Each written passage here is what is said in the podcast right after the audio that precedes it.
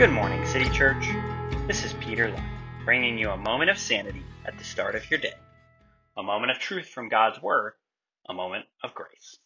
This is Ministry Partner Takeover Week when you, the people of City Church, get to hear from some of the people you've joined forces with in sharing the gospel and caring for God's people.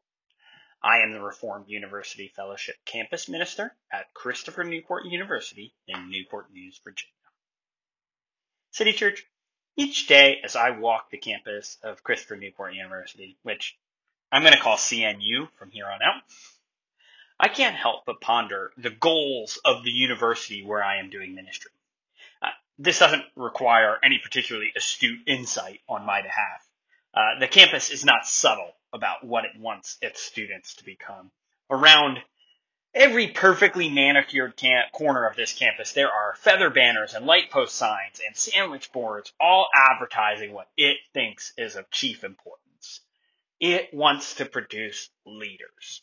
Leaders with honor, leaders with integrity, leaders who are active and engaged citizens. Yes, CNU considers itself an incubator of leaders. In fact, one third of the students are enrolled in the President's Leadership Program, which comes with a scholarship, and the dearly coveted Leadership Minor, which I guess they think looks good on a resume. Either way, CNU wants its students to think of themselves as leaders and to be recognized as leaders, to be proud of that and to be, to be hired in leadership roles.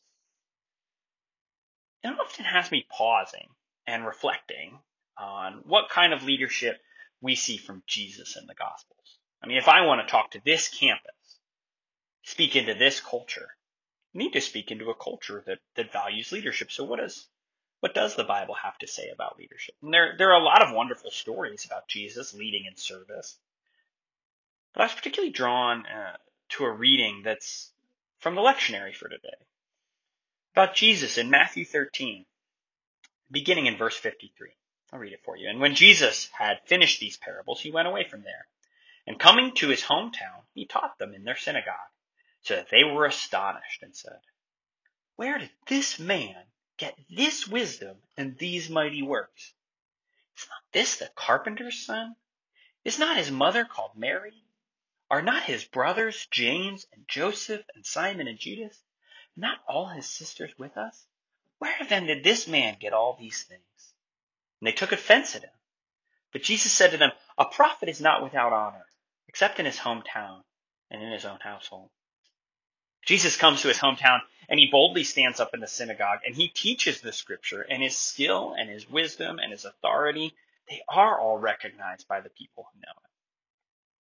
But he's also immediately questioned. There's even, if you hear it, a subtle dig at his parentage. They don't name Joseph, but they do name Mary.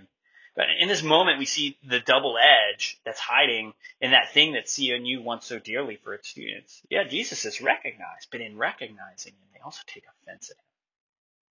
You see, that thing we want so dearly from the world, to be known, to be recognized, and to be loved, even Jesus in his perfect power and wisdom and authority does not receive that from the world.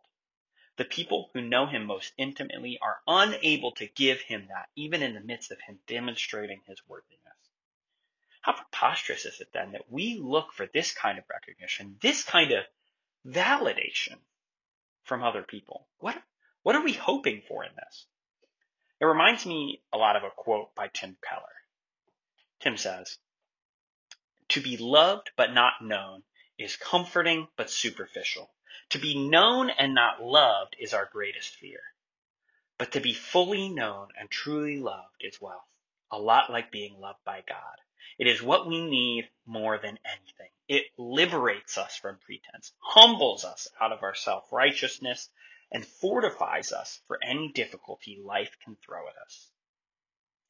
Y'all can be praying for the ministry of RUF and CNU, that we would be proclaiming this truth to our students, that recognition and validation of being known and loved that we are seeking to achieve through accomplishment can only truly be found in the grace of Jesus Christ. That grace that brings us before the presence of our loving Father in heaven.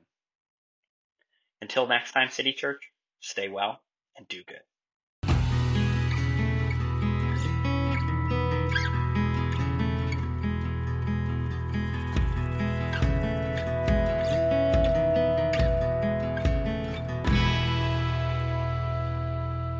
Good Morning City Church is a weekday podcast produced by the staff and members of City Church of Richmond, located in Richmond, Virginia. To learn more about us, please visit citychurchrva.com. That's C I T Y C H U R C H R V A.com. And thanks for listening.